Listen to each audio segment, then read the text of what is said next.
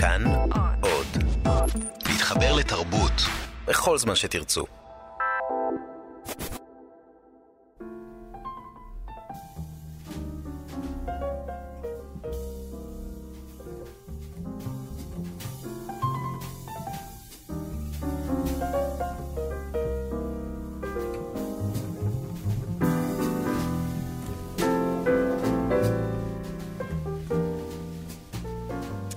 שבת שלום, צהריים טובים. ברוכים הבאים להתבודדות, כאן ברדיו כאן תרבות, מדי יום שישי. אנחנו באולפן יאיר אסולין ועמיחי חסון, במסענו השבועי אל עבר אה, הישארות עבר, הנפש. כן, בדיוק. אל הישארות הנפש ב... אל הבריחה מהפיח שבחוץ. פיח של- זו ההגדרה, נדמה לי. פיח זה גם ההגדרה כי פיח נדבק בך, בעל נכון, כורחך. נכון. בניגוד לנגיד משקעים אחרים שפשוט עוברים והולכים ונעים. כן. אז אנחנו נהיה גם עם הפיח הזה, נהיה גם עם אה, פרשת השבוע, נהיה עם תוכניות ריאליטי. יש לנו תוכניות ריאליטי, כן, אה. יפה. איזה- מה זאת אומרת? זה... יש, יש לי וורט, וורט גדול להגיד על תוכנית ריאליטי. טקסט יפה של רוגל אלפר על... אה, כן. כן, על ארז טל. אה, אנחנו נדבר כן. על זה. כן, אנחנו כן, אני נגיע לשם. אתה אה, ראית את זה אגב? את ראיתי- 2025, רק אגיד אנחנו על מה אנחנו מדברים. ראיתי את ה... לדעתי את הרבע שעה האחרונה. האחרונה. לא, מעניין. לא באופן אה, מודע, פשוט אוקיי. נקלעתי למסך ברבע שעה האחרונה.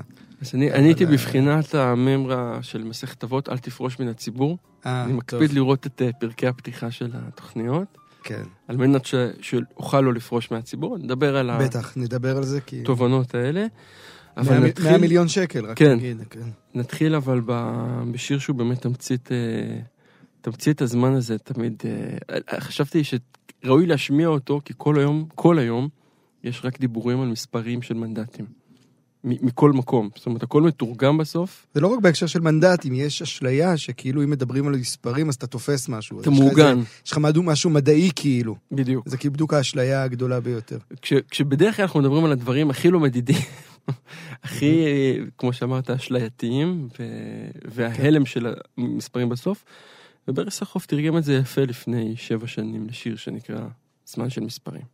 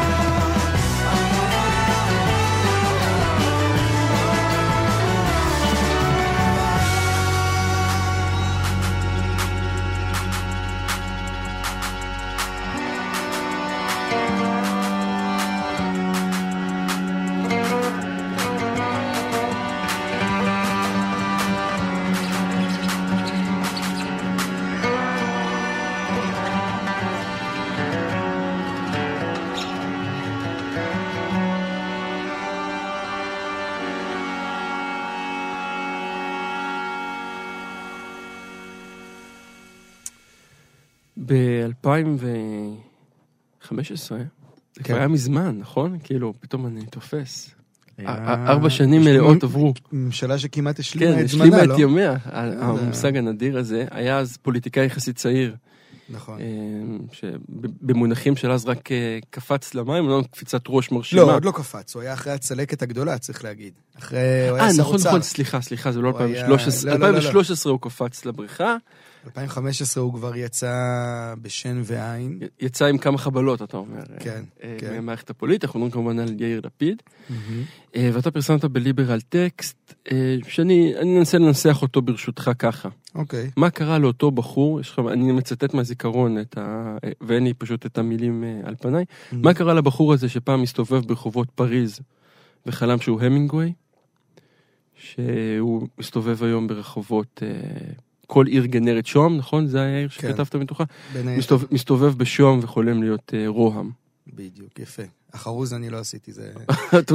לא, אבל השאלה אם... שדרגת, לא, אני חושב שזה- נכון אני חושב שזה. בדיוק הסיפור, כלומר, הכותרת של הטקסט, או שבאמת רציתי ככה שנחזור אליו, כי אני מוצא את עצמי חוזר אליו, אני חושב שהוא לחד שם משהו, ב...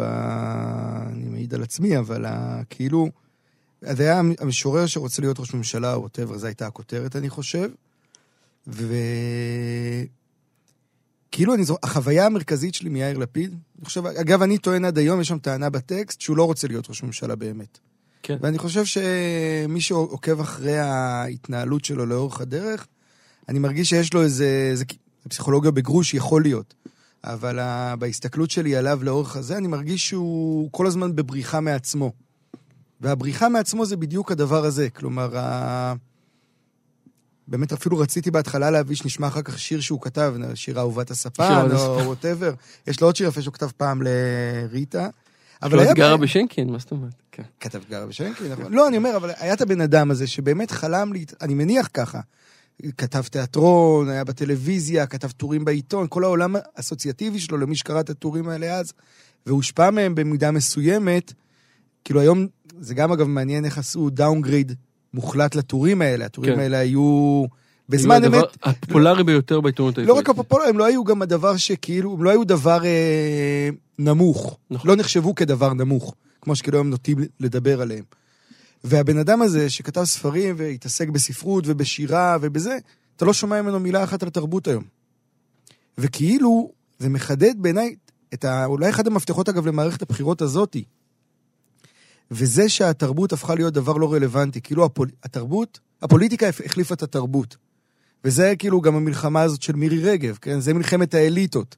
הפוליטיקה שמנצחת את התרבות, כאילו העם שמנצח את האליטה כביכול. אבל זה בעצם אשליה גדולה, כי זה לא באמת קורה. רק על פני השטח ונשאר. ואני חושב שיאיר לפיד היה... הוא בדיוק סמל לדבר הזה. רק רוצה, כדי שאני ארגיש יותר בנוח בשיחה, להגיד שבעיניי, אני מסתכל על יאיר לפיד כדימוי. כן. אני, אני ממש חשוב לעשות את ההפרדה, כי אני חושב, אתה גם כותב את זה בטקסט שלך באיזשהו שלב, אבל אני חושב שבסוף ליבו במקום הנכון. אני רוצה רגע להגיד את זה, ולשים את זה רגע אה, אה, בפנים, ושהדיבור, לפחות שלי כרגע עליו, הוא באמת של הדימוי הזה. זאת אומרת, מה, ב- בעצם בהמשך למה שאמרת, מה הרגע הזה שבו משתלם יותר אני אפילו, אני לחלוטין אגב מסכים איתך שאני מרגיש, אני חושב שהלב שלו במקום הנכון. אני גם באמת, אה, זה כאילו הדבר העצוב אצלו. שאם הוא באמת היה מתחבר לעצמו, גם פוליטית אגב, גם אם הוא היה הולך לפוליטיקה, אבל הוא היה עדיין נשאר את אותו בן אדם שהוא כאילו היה במובן הזה עם העולם הזה, והיה מנכיח אותו החוצה, יכול להיות שהיה הרבה יותר קל לאנשים אחרים להתחבר אליו. כלומר, אני מרגיש שיש כשל כזה, יודע, זה קצת כמו הדון דרייפר כזה, או גרייט גטסבי, או הדמויות האלה שכאילו בורחות מעצמם, ובעצם מייצרות פסאדה חדשה. מייצרות פסאדה חדשה, כשבעצם מתחת לפני השטח מבעבע האני העצמי שלהם, ולכן זה גם אף פעם לא באמת מצליח. לפיד הוא תמיד 19 מנדטים, כן? אף פעם לא ה-24 מנדטים ב... כן. בתחושה. אתה חושב אבל שזו החלטה אה, מודעת לוותר על התרבות, או שזה אינ- אינרציה שקורית? אני אני מדבר- חושב- אני מדבר שוב על לפיד כדימוי וגם אני- על החברה הישראלית. אני אומר, אני, אני חושב שיש כאילו, יש לנו פרדיגמות מאוד מאוד ברורות, אגב, שנתניהו יצר אותן, כי אני חושב שלפני זה, לא יכול להיות, מאז תקופת נתניהו יש פרדיגמות, פרדיגמות מאוד מאוד ברורות למה זה להיות ראש ממשלה, מה, איזה תכונות הוא צריך להפגין, איזה דימוי הוא צריך ליצור לעצמו, מה הדמות שלו וכולי, ותרבות אף פעם לא נכנסה לרובריקות האלה. עכשיו, במקום לבוא ולשבור את הפרדיגמה, ובעצם להנכיח את היכולות שלך. בעת- לפיד כאילו מנסה להיות, ניסה להיות נתניהו. וזה אף פעם לא עובד. כי זה תמיד מעגל סגור כזה, שהחיקוי אף פעם לא יותר טוב מהמקור. לא משנה איך תהפוך את זה. ונדמה לי שבאופן יותר עמוק, בהקשר של החברה הישראלית, באמת המעמד הזה של תרבות כל כך נשחק, שאנחנו כבר בכלל לא מצפים שידברו עליו. או אני אגיד את זה יותר מדויק, המעמד של התרבות כל כך נשחק, שכולנו בלב מצפים שידברו עליו, אבל לאף אחד אין אומץ לדרוש שידברו עליו בפומבי. כלומר, כי כולנו צורכים תרבות ומתייחסים לתרבות ומבינים כמה התרבות משפיעה, אני חושב, לא רק אליטה. כלומר, אני חושב שהחברה הישראלית, אגב, היא חברה שמתעניינת בדברים כאלה, טסים למוזיקה, או טקסטים באמת בעיתון, או אפילו ספרות במובן מסוים, כשהיא נחשפ, נחשפת לזה, זה מפעיל אותה. אבל כאילו משהו בפרדיגמה, בשיח, באופן שבו הוא בנוי, לא מביא את זה בכלל לידי מימוש. אבל יש כאן, תקן אותי אם אני טועה, אבל לתחושתי, המון פחד מעבר להכל. זאת אומרת, התרבות היא דבר שהפך להיות מפחיד. מה זאת אומרת? תגדיר את הפחד. הפחד הוא, אה, זה קשור מאוד לדברים שאמרת מקודם במובן של המראה, ה-so called, אה, באמריקאית תמיד אומרים אה, מראה נשיאותי, נכון? אני עוד- כן. עוד- נראה לי שעוד לא מצאו לזה מקבילה, מראה ראש ממשלתי זה נשמע רע. כי- יש, נראה כמו נתניהו. אתה אומר שיש דרך לנסח את זה. כן. אני מתכוון שהמרחב התרבותי בהגדרה מנסה להתמודד עם דברים שהם לא שחור לבן. זאת אומרת, התרבות בעיקרה מתייחסת להמון המון גוונים. ומרגע שאתה רוצה לדבר בסיסמאות של אנחנו הם, שאלה הסיסמאות הפוליטיות, אגב, מכל קצות הקשת הפוליטית. אני לא כך שומע, לפחות בסאונד שלי, צליל אחר. כן. זה, זה הדיבור. אתה נורא מפחד להכניס לפה, מתוך המשוואה הזאת, משהו שיכול לשבש אותה. אני מסכים, אני חושב שדייקת את זה לגמרי. ברגע שהפרדיגמה זה או אנחנו או הם, וזה המאבק, וזה הכלי היחיד של ההפרד ומשול הזה, אז נכון, אז התרבות לא נכנסת. אני חושב שהיום, וכן תופעת גנץ היא קצת מסמלת את זה, אנשים מבינים, ש... מבינים את המחיר שזה גובה. וכן, שוב, אני אומר, בלב פנימה, בבתים, בשיחות בין אנשים, אתה שומע שאנשים כן רוצים כאילו שה... להפסיק עם ה"אנחנו או הם" ולחזור לדבר על המציאות, על החיים וזה, אבל כאילו מתוך state of mind דווקא של אנחנו כקבוצה. ואז התרבות הופכת להיות רלוונטית. ואז נגיד יאיר לפיד, אם הוא כבר לא היה שבוי בקונספציה של, ה...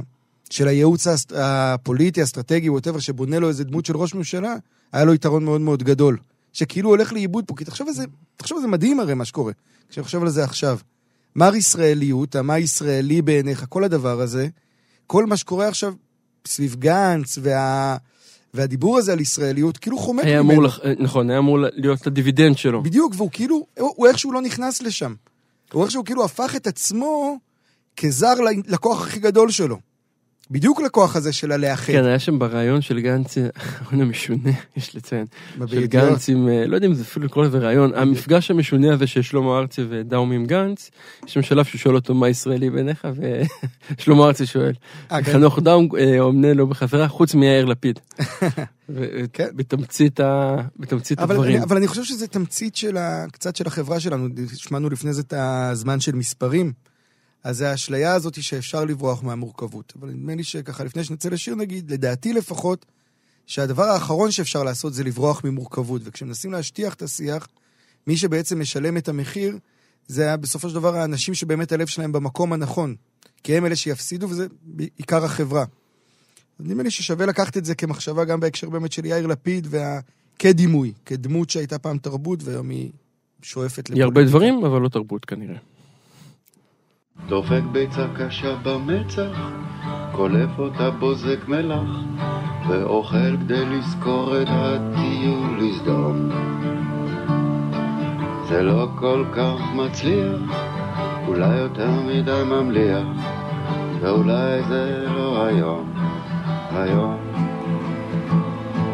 בינתיים כבר צורבת, בגרון צורבת, כשורה ללורן הביצה.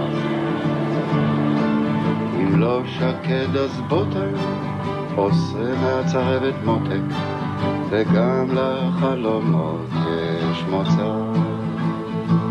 לכן אני אוכל וזוכר, שותה וחולה, אוכל ושותה, זוכר וחולה.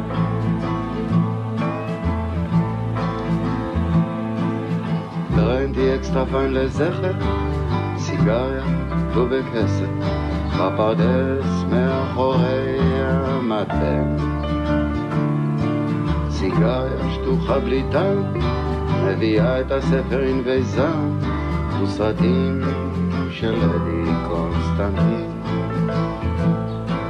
ושוב ביצה קשה במצח, ורק מעט מעט מלח, ואוכלת כל הטיול לסגור.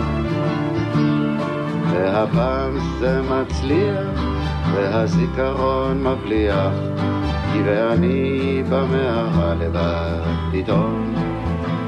לכן אני אוכל וזוכר, שותה וחולה, אוכל ושותה, זוכר וחולה. אוכל וזוכר, שותה וחולה, אוכל ושותה, וחולה.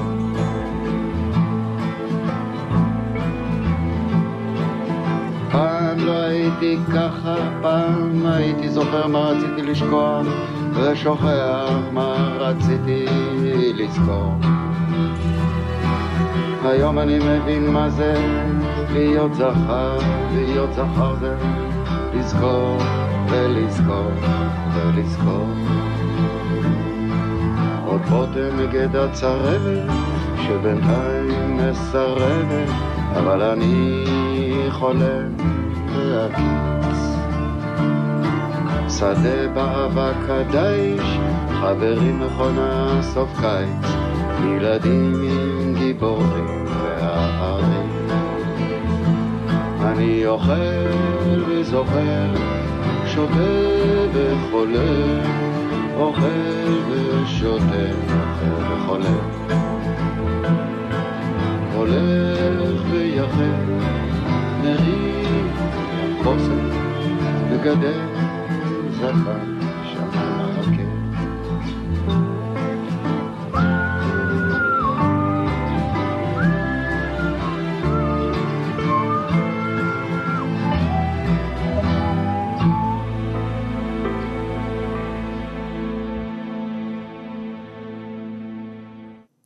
זה היה מאיר אריאל עם אחד השירים הפחות מוכרים והיותר יפים שלו בעיניי. אני זוכר ממש קטע מ... הייתי בן 16-17, הניסיון להבין מי זה אדי קוסטנטין ומה זו סיגריות אה, דו וקסר שלו. ועוד בלי הגוגל. אתה אומר. כן, היה גוגל באיזושהי מידה מסוימת, אבל אה, אני ממש זוכר, כאילו זה היה נראה לי הדבר הקסום ביותר, אדי קוסטנטין, זה שם כזה גם... אה, שמתגלגל על כן, הלשון. בדיוק. יש משהו יפה. ב- בעולמות האלה שהוא מייצר. האמת היא שממש בהמשך למה שדיברנו מקודם, אה, אני רוצה לדבר על אה, משהו שהיה אמור להיות באז מאוד גדול, ומסתבר בעיניים כסוג של אה, פלופ, או לפחות אה, אכזבה אה, אה, גם אובייקטיבית מבחינת נתוני רייטינג, וגם מבחינת הבאז שלא נוצר, כן. או שמא להגיד הבאז השלילי יחסית שנוצר, אני מדבר כמובן על 2025, אה, יצירת הריאליטי החדשה של, אה, אה, אה, וואו. ארז שמור עליי, טל. ארז טל. אה, יורם זק. יורם זק, סליחה, בקשת, אה, שלפי השמועות 100 מיליון שקל הושקעו. אה, הושקעו בהקמת עיר, לכאורה עיר, אה, נראה כמו כמה רחובות, אבל אה, אה, מין אולפן גדול, סט למה? גדול כן. ביבנה, מסורת תעשייה ביבנה. אגב, זה- אה, אגב, זה גם מדהים, הישראליות של הדברים בסופו של דבר, אתה רואה את ה... כן, כן, על הגימורים, מה שנקרא. כן, בדיוק. ה- העולב היחסי. ואני רוצה רגע לחזור לרעיון המשונה שהיה עם אה, ארז טל, גם זה היה רעיון משונה, אגב, בידיעות שבוע שעבר היו שני רעיונות משונים, כן. גם עם גנץ וגם עם אה, ארז טל. וארז טל באיזשהו שלב אמר שם... בשני- שאגב, בשניהם באמת הם לא מאה אחוז ראיונות. נכון, אלא נכון, בדיוק. אלא משהו שהוא... המשונים זה זה, אני רק כן. שם ככה את הדגש. נכון, נכון. זה לא היה רעיון במובן העיתונאי, פשוט, בדיוק. זה, זה הכוונה שלי. אה, טל אמר שם, תראו, לגבי טלוויזיה, אני לא מבין את ההצדקה יותר של לעשות סדרות, ואני אני אומר את זה כמובן במילים שלי, הוא אמר את זה בצורה קצת אחרת. אה, סדרות ודברים, בשביל מה צריך טלוויזיה? בשביל מה צריך ברודקאסט? צריך פשוט ריאליטי, חדשות וספורט. כן. והוא כאילו ברגע אחד תמצת את, אני חושב, את התפיסה העכשווית, שכל, אילו יכלו להיפטר מכבלי הרגולטורים, הם פשוט, הוא אמר את מה שאולי להם אסור להגיד. זה ענייננו. אני, אני רוצה להתעכב רק על מילה אחת שאמרת, כן. שזה כאילו התפיסה העכשווית, וזה בעיניי הסיפור הכי מעניין ב-2025. זה שזה הדבר הכי לא עכשווי שיש. כלומר, ה... זה לא התפיסה העכשווית, זה התפיסה האנכרוניסטית של אנשים כמו ארז טל, שכבר עשרים ומשהו שנה בסיפור הזה, והם מבינים שהעולם הולך למקום אחר והם מנסים לתפוס את העולם שלא יברח להם. כי כאילו, אנחנו, אנחנו בעידן שנטפליקס משקיע 8 מיליארד דולר השנה בתוכן מקורי. בדיוק בסדרות בסדרות, ובסרטים. לא, לא, וב- ב, כן, לא ו- בהקמת עיר... אה, כש. כשנטפליקס מצהירה, אגב, שלא מעניין אותה לא ריאליטי ולא חדשות. כלומר, שהיא לא תשקיע בזה כסף. ואותו דבר אמזון עם ההשקעות שלה, גם בסכומי עתק. וכאילו, ה... כשאתה מסתכל על 2025, אתה רואה כאילו, יש את הטקסט של ולטר בנימין של אה, תולדות השיעתוק. כן. ואתה אתה רואה פה שיעתוק, ב... את מבוכת השיעתוק. כלומר, כשאתה רואה משהו, אתה מבין שהוא משועתק כן, כן. ממשהו שהיה פעם. בהגדרה גם. גם בהגדרה וגם במוטיבציה. כי המוטיבציה, הרי למה אנחנו מדברים על זה עכשיו כשאין באז? כי בעצם מה סיפרו לנו? אלה שהביאו את האח הגדול אז, הם יביאו את האח הגדול החדש עכשיו. אלא שאין דבר כזה לקחת את המושג הזה, האח הגדול, ופשוט לשעתק אותו להווה. הוא, כי הוא פשוט כבר, כן. כן. התוכן שלו אחר לחלוטין. אני חושב שהנקודה שהגול העצמי הקטן שנוצר, הפרומואים של, ה... של 2025, באמת לקחו את, את אותם מתמודדים שבדיעבד ראינו, וביקשו בהם אה, לדבר על השמועות שהם שמעו על התוכנית. והשמועות באמת היו מופרכות וגדולות, אבל הם יצרו מין buildup כזה שאמרת, אולי זה באמת יקרה. כלומר, אולי באמת, והם אנשים מוכשרים בעבודתם, גם ארז טל וגם יורם זק. שלא יובן, ואין אדם ככל הנראה שמבין טלוויזיה בישראל יותר מאבי ניר. שלושה נכון. כוחות מאוד מאוד גדולים, ואתה אומר, אולי הם באמת פיצחו את הדבר הזה. זאת אומרת, אני חושב שהציפייה, משהו נורא מעניין שגם רוגל אלפר כתב עליו אה, בהארץ, את הרגע הזה שהנתוני רייטינג התחילו מאוד מאוד טוב, ופשוט אנשים השתעממו והיה נזילת צופים אה, איטית אך משמעותית לאורך כל המשדר, והנקודה שבה זה התחיל, הנקודה שבה הסתיים הייתה קצת קיצונית מבחינת הפערים כן. שביניהם. כן. ואני חושב שהיה תקווה או אשליה שייווצר פה משהו חדש. אני אומר, אני חושב, זה כאילו בדיוק כל הזמן הדגש בעיניי. אני חושב שבאמת הייתה תקווה אמיתית, זה קצת מה שדיברנו על יאיר לפיד. זה בדיוק זה, הייתה תקווה אמיתית שייווצר משהו חדש, אבל המשהו החדש הזה לא נוצר. וזה לא רק באשמת ה buildup, כלומר דווקא עכשיו, ה buildup זה כבר במסכת התירוצים. כן. לדעתי זה לא באשמת ה buildup, זה באמת באשמת התחושה שראיתי, אני, אני שוב, אני כאמור, אני ראיתי את סוף הפרק הראשון, וקראתי את הנתונים וכולי. התחושה מהרבע הש... האחרונה של הפרק הזה, שראית את זה כבר מאה פעם, שראית את הדמויות האלה, הם לא באמת יחדשו לך שום דבר. כן, זה היה נחמד וה- שבמסגרת המערך היח"צ הכללי, הם עשו מין כתבה כזאת במאקו, של אה, אתם בטח זיהיתם המון מתמודדים אה, ריאליטים קודמים, אז בואו נגלה כן. לכם איפה הם היו. והבנת כמה גם הבנק הזה, הרי אני חושב שאחד הכוחות הגדולים של, של, של הריאליטי, בתחילת דרכו לפחות, היה התחושה שבאמת מגיעים אנשים אותנטיים. ואנשים שעוד לא פיצחו את השיטה ועוד לא פיצחו את המשמעות של אה, כן. איך חשיפה טלוויזיונית ומה היא עלו- עלו- עלולה לעולל. וכעבור אה, 15 שנה, זה מאוד מאוד תמים, עד כדי אה, אנרכוניסטי לחלוטין לחשוב שמישהו מסוגל בכלל לייצר דמות אה, שהיא, מה זה לייצר דמות? להיות הוא עצמו בתוך דבר כזה. וממילא בנק הריאליטי שנמצא לך, בנק המשתתפים הפוטנציאלי, מצטמצם מצטמצם. כבר לחבורת המטורפים, שלוקחים בחשבון את האפשרות הזאת להיכנס למשהו שהוא... אני חייב להודות, התגובה שלי מול המסך הייתה, פסיכיאטר צריך לשבת עם כל אחד ואחד מהם ולהסביר להם שהם עושים משהו מאוד מאוד כן. אה, חמור. אני, אני רוצה להוסיף עוד, עוד שכבה לדבר הזה, וזו שיחה, נדמה לי, שיש לי ולך ככה לאורך השנים, וזה ה, המתח הזה בין טלוויזיה אנלוגית אה, קלאסית לבין כאילו ההתפתחות הלאה. ה-VOD, השליטה בתוכן וכולי. ואני דווקא מרגיש שאחד הדברים שכאילו לי היו מאוד מאוד מובהקים פה, וגם ככה מהתגובות של אנשים, שלאנשים כבר נמאס מהטריק הזה שעשו להם, שלוקחים אנשים רגילים מהרחוב, שמים אותם בטלוויזיה וקוראים לזה לכאורה, טלוויזיה. כן, לכאורה אנשים רגילים. כן. כן. לא, אבל לא משנה, לוקחים, אף אחד לא, מש, כאילו לא משקיעים בדמויות, לא משקיעים בתוכן, נשים אותם שם, הם ידברו. הרי זה בעצם היה הפיצוח של הריאליטי כן. בזמנו, ניתן להם לשחק, וייווצר הדבר הזה. ונראה לי שיש רגרסיה או חזרה מסוימת, ושוב אגב, גם את זה אני מחבר לגנץ, כי מה בסוף הכוח של גנץ זה בדיוק ה... מציע לנו זה יגאל אלון כזה, כן? אני מרגיש שיש רצון לאנשים לקבל סיפור שהוא עשוי טוב, ושבנו בו דמויות, ואם, לא משנה אם זה שחקן או דמות אמיתית, אבל מישהו חשב פה על הדמויות ועל המרחב ועל הסיפור בדבר הזה. הרבה יותר מאשר כאילו שבירת ההיררכיות הזאת. אנשים רוצים קצת להחזיר את ההיררכיות כן. באיזושהי צורה, או את הריחוק המסוים הזה, את הקיר הרביעי, או whatever, כל המושגים האלה. זה אפילו לא. היררכיות כמו שאני חושב שאם המוצר הזה היה well done במובן העמוק, יכול להיות ששאלה, שמה שאמרת עכשיו היה נעלם. אבל בגלל שאתה כאילו מסתמך על, אה, על אנשים.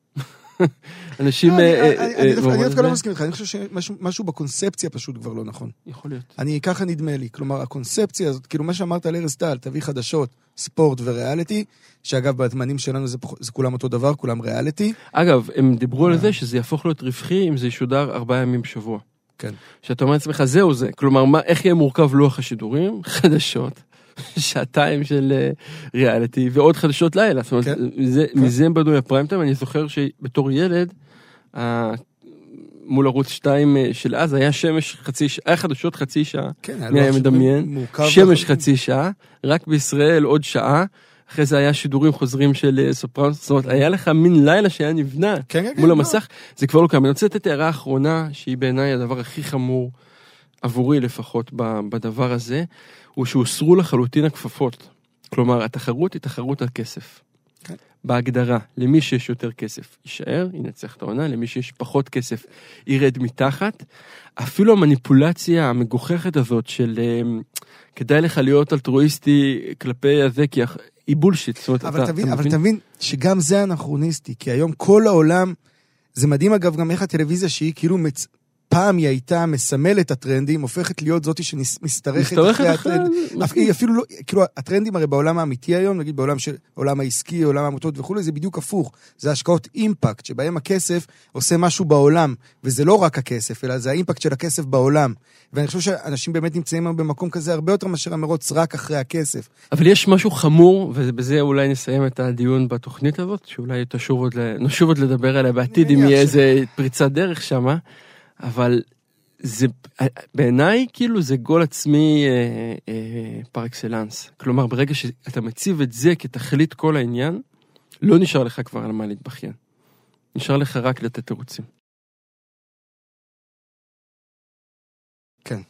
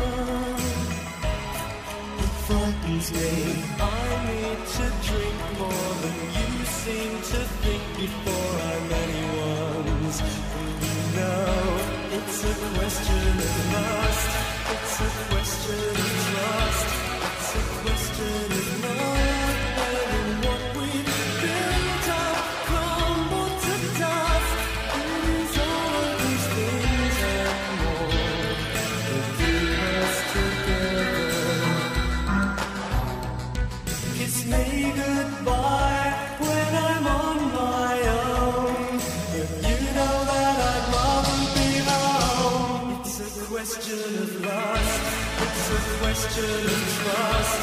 It's a question of not what we've up all of these things together. It's a question of lust.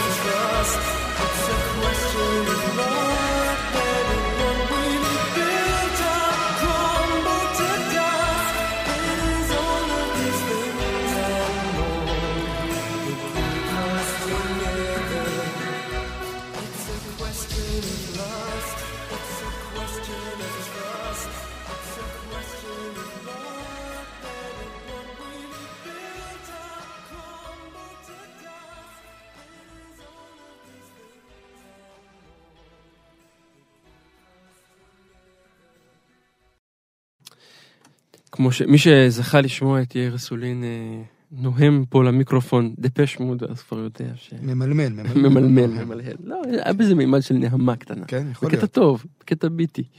ביטניקי. נהמה. ראית את הסרט הזה? איזה? את אה, נעמה זה נקרא, לא? זה נקרא? הסרט שכאילו, נעמה זה נקרא, לא? ראיתם את זה? על מה אנחנו אני מדברים? בדיוק כשהייתי בניו אייבן, איזה לילה אחד אה, לא נרדמתי, אז ישבתי מול ה... ווטאבר, בטח אמזון פריים או משהו כזה. אוקיי. ויש את הסרט שמשחזר את ה... שהוא כאילו דוקו. דוקו? הוא כאילו דוקו, אבל הוא בעצם שחקן. לא, לא ראיתי. את מה, את גינסבורג כאילו? את גינסברג, את נעמה בעצם. אה. זה נפתח בהקראה של נעמה, נכון? של נעמה, לא של קדיש. של נעמה, כן, זה גם נקרא. אור. אוקיי, לא, לא ראיתי. זה ממש נותן את ה... סרט מעניין, פסיכדלי קצת. נחפש, מה כן. שנקרא. לא, אתה מחובבי... מחובבי גינסבורג, אבל לא, לא ראיתי. מסוכניו. אני מבקש את ה... בחזרה את הטייטל, מה שנקרא. כן. אני רוצה את הסמכות. אה, רצינו לדבר טיפה על פרשת השבוע, שמסוג הפרשות שתמיד אה, אני לא יודע מה לעשות איתן לכאורה, למה? מכיוון שהיא מתעסקת ב... היא נראית כמו קטלוג יפה מאוד של אופנה, אה, אופנה. כן, אבל כאילו היא מתמצתת את רוב הבעיות בעיות שיש אה, בהמרה של היהדות מדת של פולחן אה, לדת של טקסט. מהמם. אה, ובצורה נורא פשוטה, כלומר, אתה, אתה קורא את התורה ואתה רואה את ההתענגות ה- האמיתית כן.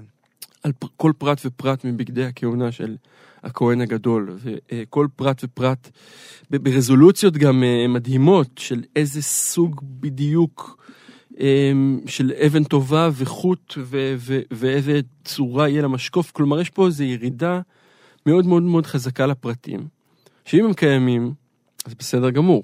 אבל השאלה הזאת, או כאילו האתגר הגדול של נצחיות התורה, במובן מסוים, מה אתה עושה כשהוא לא קיים? אה, והפתרון... כן, דווקא, אבל יש כאילו, יש מש- משהו מעניין ב... פעם- חשבתי על זה, נגיד אם במקום לתאר את בגדי הכהונה, היו שמים כמו דף כרומו כזה של אה, בגדי הכהונה נגיד. אוקיי, האם זה היה מייצר את אותו אפקט? ונדמה לי שלא. שלא, כי... כאילו, יש משהו ב... כשאתה לוקח משהו ויזואלי והופך אותו לטקסט, שאתה אפילו כמעט עושה לו מיט- מיטיזציה מסוימת. אתה כאילו מעלה אותו באיזה רמה, אתה פתאום, פתאום כל פרט חשוב, פתאום כל זיז, הרי כל דבר כזה כאילו מייצג מילה. מעניין. אתה כבר צריך להתחשב בה, אנחנו שנינו נדבר על המי שילוח, זה בדיוק מה שהוא עושה. כן, פתאום הוא לוקח משהו שעל פניו היית חולף עליו בחצי מבט עין, והופך אותו לאיזה עולם ומלואו כזה. כאילו, יש משהו בטקסט שהוא לא... אי אפשר, ב- כאילו, הרבה פעמים יש את האשליה הזו, שכאילו אפשר להמיר ויזואליה לטקסט וטקסט לוויזואליה. אבל זה לא המרה שהיא אחד לאחד. כלומר, משהו הולך לאיבוד בהמרה בין שני הדברים האלה. כן, אני חושב לא בכדי. התורה כאילו היא טקסט. זה נכון, יש הבדל אבל אחד, אני חושב, בסיפור הזה, כי לכאורה את אותם אה, רזולוציות של פרטים יש לנו בצורה קצת אחרת, נגיד בבראשית, בבריאת העולם, נכון? כן. העולם נברא מאוסף של פרטים, אבל כאילו הבריאה הזאת היא לא רלוונטית לכאן ועכשיו בעצם. זאת אומרת, זה מין, מין היסטוריה. כן. לעומת זאת, כש, כשאנחנו יורדים לרזולוציות של אה, בגדי הכהונה, הן נכתבות לתוך משהו שאתה רואה אותו בעין, בסופו של דבר, עבור, בזמן שהם נכתבים, פחות או יותר. כלומר, יש פה איזה נפקמינה מעשית, אני מנסה לחתור לשם. אוקיי. ואני אגיד את זה במילים אחרות, שהטרגדיה הגדולה נוצרת כשאתה צריך בעצם להטעין המון המון משמעויות לדברים שאמורים לתפקד לבד. זה בעיניי תמצית הפער או הבעיה, שאני בסך הכל בעדה, כן? אני בעד המעבר של היהדות. לא, אני- של לא, טקסט, רק להבהיר. לא, אני אומר שיש משהו כאילו ב... אגב, זה גם מתחבר גם למה שפתחנו מקודם עם יאיר לפיד והמעבר של תרבות לפוליטיקה. כאילו תסביר. הניסיון לתרגם תרבות לפוליטיקה, או להפוך תרבות לפוליטיקה. ואיך זה מתחבר לך? כי יש משהו בטקסט, מעצם ההגדרה שלו, שהוא חותר תחת ה... איך קראת לזה? תחת המעשיות. כאילו, זה לא... התיאור הזה של בגדי הכהן, הם לא שווה ערך למה שהכהן לבש. מהמם. כלומר, ברגע שהם כתובים כטקסט, הם כבר מייצרים איזשהו ממד נוסף להסתכלות על בעצם בסופו של דבר בגדים, שזה מכנסיים וחושן. וטה-טה-טם. והכאילו, הדבר, כאילו, יש, אנחנו, אנחנו באמת נוטים לחשוב שיש שערי המרה של אחד לאחד בין אה, ז'אנרים, מדיומים, וזה לא עובד ככה. כלומר, כל מדיום יש לו את הערך שלו. אז, אז ממש בהמשך לדברים שלך, כאילו נתת פה הקדמה נפלאה למי השילוח על הפרשה. ואלו הבגדים אשר יעשו חושן זה אפוד ומעיל וכותן, תשבץ מצנפת ואבנת. עשו בגדי קודש ובכו, הבכו זה של מי השילוח אגב, שכנראה כן. גם לא נמאס לתת את כל הרשימה הגדולה, אומר, בכלל לא אוהב את הווכו. כן, כמו חסיד טוב. כן. ומפה זה כבר טקסט של מהשילוח. והנה נגד השמונה בגדים תקנו אנשי כנסת הגדולה ברכת קריאת שמע שמונה דברים להבין ולהשכיל לשמור, ללמד וללמוד ולשמור ולעשות ולקיים. להבין הוא נגד האבנת, כי האבנת מכפר על הרהורי הלב. וגם לבישתו הייתה על הלב ומידתו גם כן ל"ב אמות. אני- להשכיל הוא נגד החושן, אני לא רוצה לתת פה את כל הרשימה, אבל אני רגע רוצה לעשות, לדבר בדיוק על ההמרה שדיברת עליה ואיך הוא חווה אותה. כי במילים, במילים מסוימות, משהו בעצם, אם אני מתרגם את זה רגע לאמירה קצת יותר מודרנית, הוא אומר, זה לא יכול להיות רק זה. כלומר, אם הפסוקים האלה לא יכולים רק לחגוג את האסתטיקה הפיזית שאמורה להיות מתוארת, אנחנו חייבים לייצר להם איזשהו תרגום רוחני, כי אחרת אין לנו מה לעשות איתם. ומה התרגום הרוחני של אותה רשימת מכולת כמעט, של תביא לי מהחייט את ה... אה, כן, מעיל ואבנץ. אנחנו נתרגם אותה לברכות, אנחנו נתרגם אותה למילים, אנחנו נתרגם אותה להוויות נפשיות, וככה... לדרך, לדרך חיים. בדיוק, למשהו לדרך חיים. שאתה יכול ללכת איתו, וזה, וזה אולי המילה שחיפשתי, ללכת, ועם זה יש מה לעשות. ואני רוצה שנייה שנדבר רגע על, ה, אם אפשר, אם נספיק, פה ביום שישי, רגע לפני שבת, מה שנקרא, על העניין הזה, כי הוא, הוא עבורי, אני חושב שהב- שהבנתי את המנגנון, אני רוצה רגע לדבר על מנגנון, לצאת מהמם. מה, מהתורה הספציפית הזאת. כי כשהבנתי את זה, הבנתי שנכון שאת כל העצות האלה, על המיינדפולנס וכל, ה... כן. וכל העסק הזה, יש פה המון מזה בעצם, אבל בצורה אחרת לגמרי. כי יש פה מין הצעה שאם, דיברנו מקודם על הישראליות, אם גם הישראליות תצ- תשכיל לקחת אותה במובן העמוק, היא תצא נשכרת ממנה. מהמם. כלומר, אתה יכול... חשבתי על זה המון פעמים במובן של מגילת העצמאות. שאנשים משום מה, דיברנו עליה גם לפני כמה תוכניות, שאנשים כאילו נטו כמעט לקדש אותה, כן? עכשיו גם סביב חוק הלאום, בוא- בואו נוסיף איזה פסקה ממגילת העצמאות. ולכאורה אתה אומר, זה כמעט, זה מסמך באמת שרירותי. בהמון המון המון דברים. ואני חושב שמה שמהשילוח מנסה להגיד דרך התורה, שהיא מסמך פחות שרירותי, נגיד זה בעדינות, ו- ושיש לו, אני לפחות מאמין שיש לו אה, אה, מקור אלוהי וכולי, אבל נניח גם לשיטת מי שלא, כן. היא היכולת לתרגם את המילים האלה שהם ישנם, הרשימת, ולהטעין אותה במשמעות חדשה. אני חושב שיש בזה אפילו משהו יותר מזה. כשאני, כשאני מלמד כתיבה, אחד האתגרים הכי גדולים זה ללמד אנשים שכל מילה בסיפור היא רלוונטית לסיפור. שסיפור הוא לא, הוא לא משהו שנוצר כאילו יש מאין. סיפור בסופו של דבר הוא סך כל המילים שמרכיבות אותו.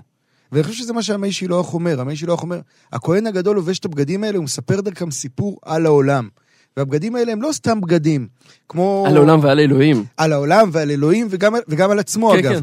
כלומר, על עולם האלוהים ועל עצמו, וההבנה הזאת היא שכאילו כל פרט מרכיב את הסיפור הגדול, כאילו הרי יש את האלה שמבטלים, וכאילו, בסדר, זה הטקסט שאתה חצי מתנמנם כשמקריאים אותו, אבל הוא אומר הפוך. ובגלל זה, אגב, זה מעניין, נגיד, לראות אצלו, שזה אחת הפרשיות עם הכי, הפרשיות עם הכי הרבה כן. פרשנות. כי כאילו הוא נכנס דווקא למקום הזה של הפרטים, ואומר, כל פרט כזה הוא קריטי להבנת הסיפור הכללי. כן, יש את ה... תמיד אה, הארי גם מאוד אוהב את זה, בקבלת הארי יש את הפסוקים הכי תמוהים ומשונים, שאתה אומר, רשימות מכולת של מקומות כן. שבני ישראל לא, לא, מקבלים שם, ממדבר מתנה. כן, מתנה. משמעות עצומה, ש... שאתה גם מבין, שוב, אני חוזר, סליחה, ומושך לכיוון שלי, אבל שאתה מבין שיש פה אפשרות כמעט בחירית, יש פה בחירה. לג... לגמרי, אני, אני, אני לגמרי בכיוון, כן. אני לחלוטין בכיוון שלך, אני חושב שבגלל זה, ה... אמרת כאילו מיינדפולנס, אבל זה מיינדפולנס אה, סטייל רמח"ל. כלומר, זה כאילו דווקא כמה שיותר תרד לפרטים ותיתן משמעות לדברים, ולא דווקא כאילו תברח מהם, אז תוכל להגיע לחירות האמיתית. כאילו, החירות היא דרך ההבנה של הפרטים, ולא דרך הניסיון לברוח מהם. לגמרי. ועם המחשבה הזאת, נלך לתחרות קווים. תחרות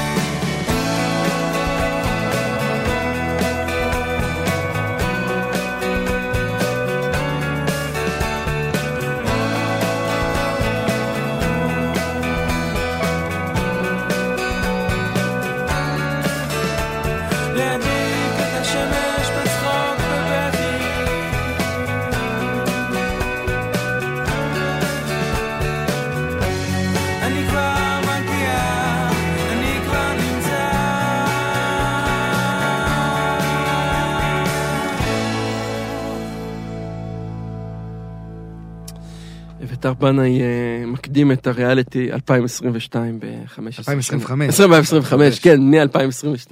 והוא, כן. אלוהים, מתחילת שנות ה-2000, כן. מתמצת את החירות אני הכלבים. אני זוכר את השיר הזה על רקע הגולן או משהו. הגולן, כן, זוכר את זה בטרמפים, בדרך לרמת הגולן. לפחות לא הגולה. לא. הגולה. הגולה. אנחנו עדיין בימי השילוח, נכון? כן, אני רציתי, בהמשך של מה שאמרת, רציתי להקריא, אני חושב באמת, הטקסטים היפים ביותר שלו נמצאים בפרשת תצווה. באמת יש משהו בזה, ורציתי לדבר על... אה, על להקריא, אני אקריא משהו קצר ממנו, ואני אגיד על זה משהו שהוא נראה לי נכון, והוא קשור על המתח הזה בין אהבה ליראה שהוא מסמל, והוא כותב ככה: אה, ובעת שהשם יתברך מגלה גודל אהבתו, אז כל היראות מסתלקין ונצמח גודל תקופות לישראל. ולכן, קודם שנאמר עשיית המעיל, לא היה יכול להיאמר עשיית הציץ. בסוגריים אני אגיד שזה בעצם סמל אהבה. כי מגודל תקופות יכול חס ושלום לצמוח קלות ראש. אך אחר שנאמר עשיית המעיל, שמורה על יראה, שמורה על יראה, שמורה על יראה יוכל להיאמר עשיית הציץ. כמאמר הזוהר הקדוש אה, וכולי. ואני ממש אוהב את, ה... את הקטע הזה, את הדיבור הזה, את המתח הזה בין אהבה ליראה שהוא...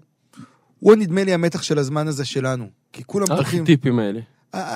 ההתעלמות מהיראה וההתחברות לאהבה והסכנה וזה שזה מוביל לקלות ראש. כלומר, הציור הזה שהוא מייצ... מצייר פה מהשילוח. ואתה שומע כל הזמן, אתה מדבר עם אנשים, כולם אוהבים את אלוהים, אלוהים מאוד אוהב אותם, אלוהים אוהב את עם ישראל, עם ישראל אוהב את אלוהים. אנשים אוהבים את ראש הממשלה, ראש הממשלה אוהב אותם. והדיבור מפרגנים, הזה... מפרגנים. מפרג... זה בדיוק היה, אז תפרגן קצת, אז כן. תאהב וכולי. והדימוי הזה של המעיל, כדבר שבלעדיו אי אפשר לדבר על הציץ. כלומר, אם אין לך מעיל שיגן עליך וישמור עליך, אז אי אפשר לדבר על הציץ הזה שהוא כן. כן. סמל האהבה.